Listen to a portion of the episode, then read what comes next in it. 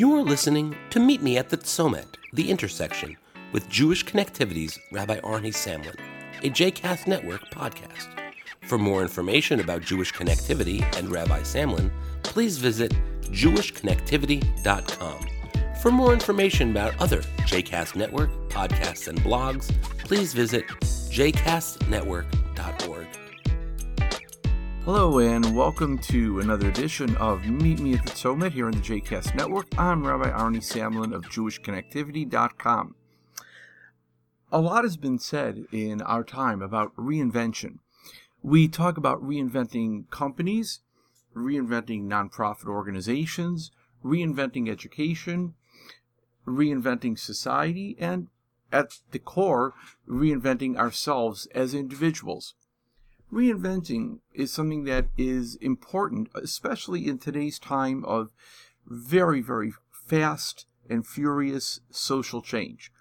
In order to keep up, we constantly need to be evaluating ourselves, our companies, our work, our world, to keep up with change and to keep up with what the possibilities and potentials are in our lifetimes. I was thinking about this in terms of Jewish values and Jewish content, and I think there's an interesting text that sheds some light on this whole idea of reinvention.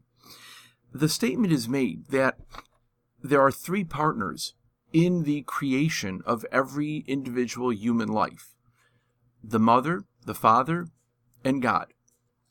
That on some level, reinventing, or inventing, I should say, and creation is a partnership.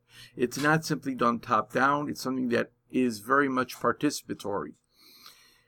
In the same way that a parent partners with God in the creation of a, human, of a new human life, each of us have to be partners in the same kind of process of creating, recreating, inventing, and reinventing ourselves, and doing the same with every endeavor in which we're involved, professionally and personally.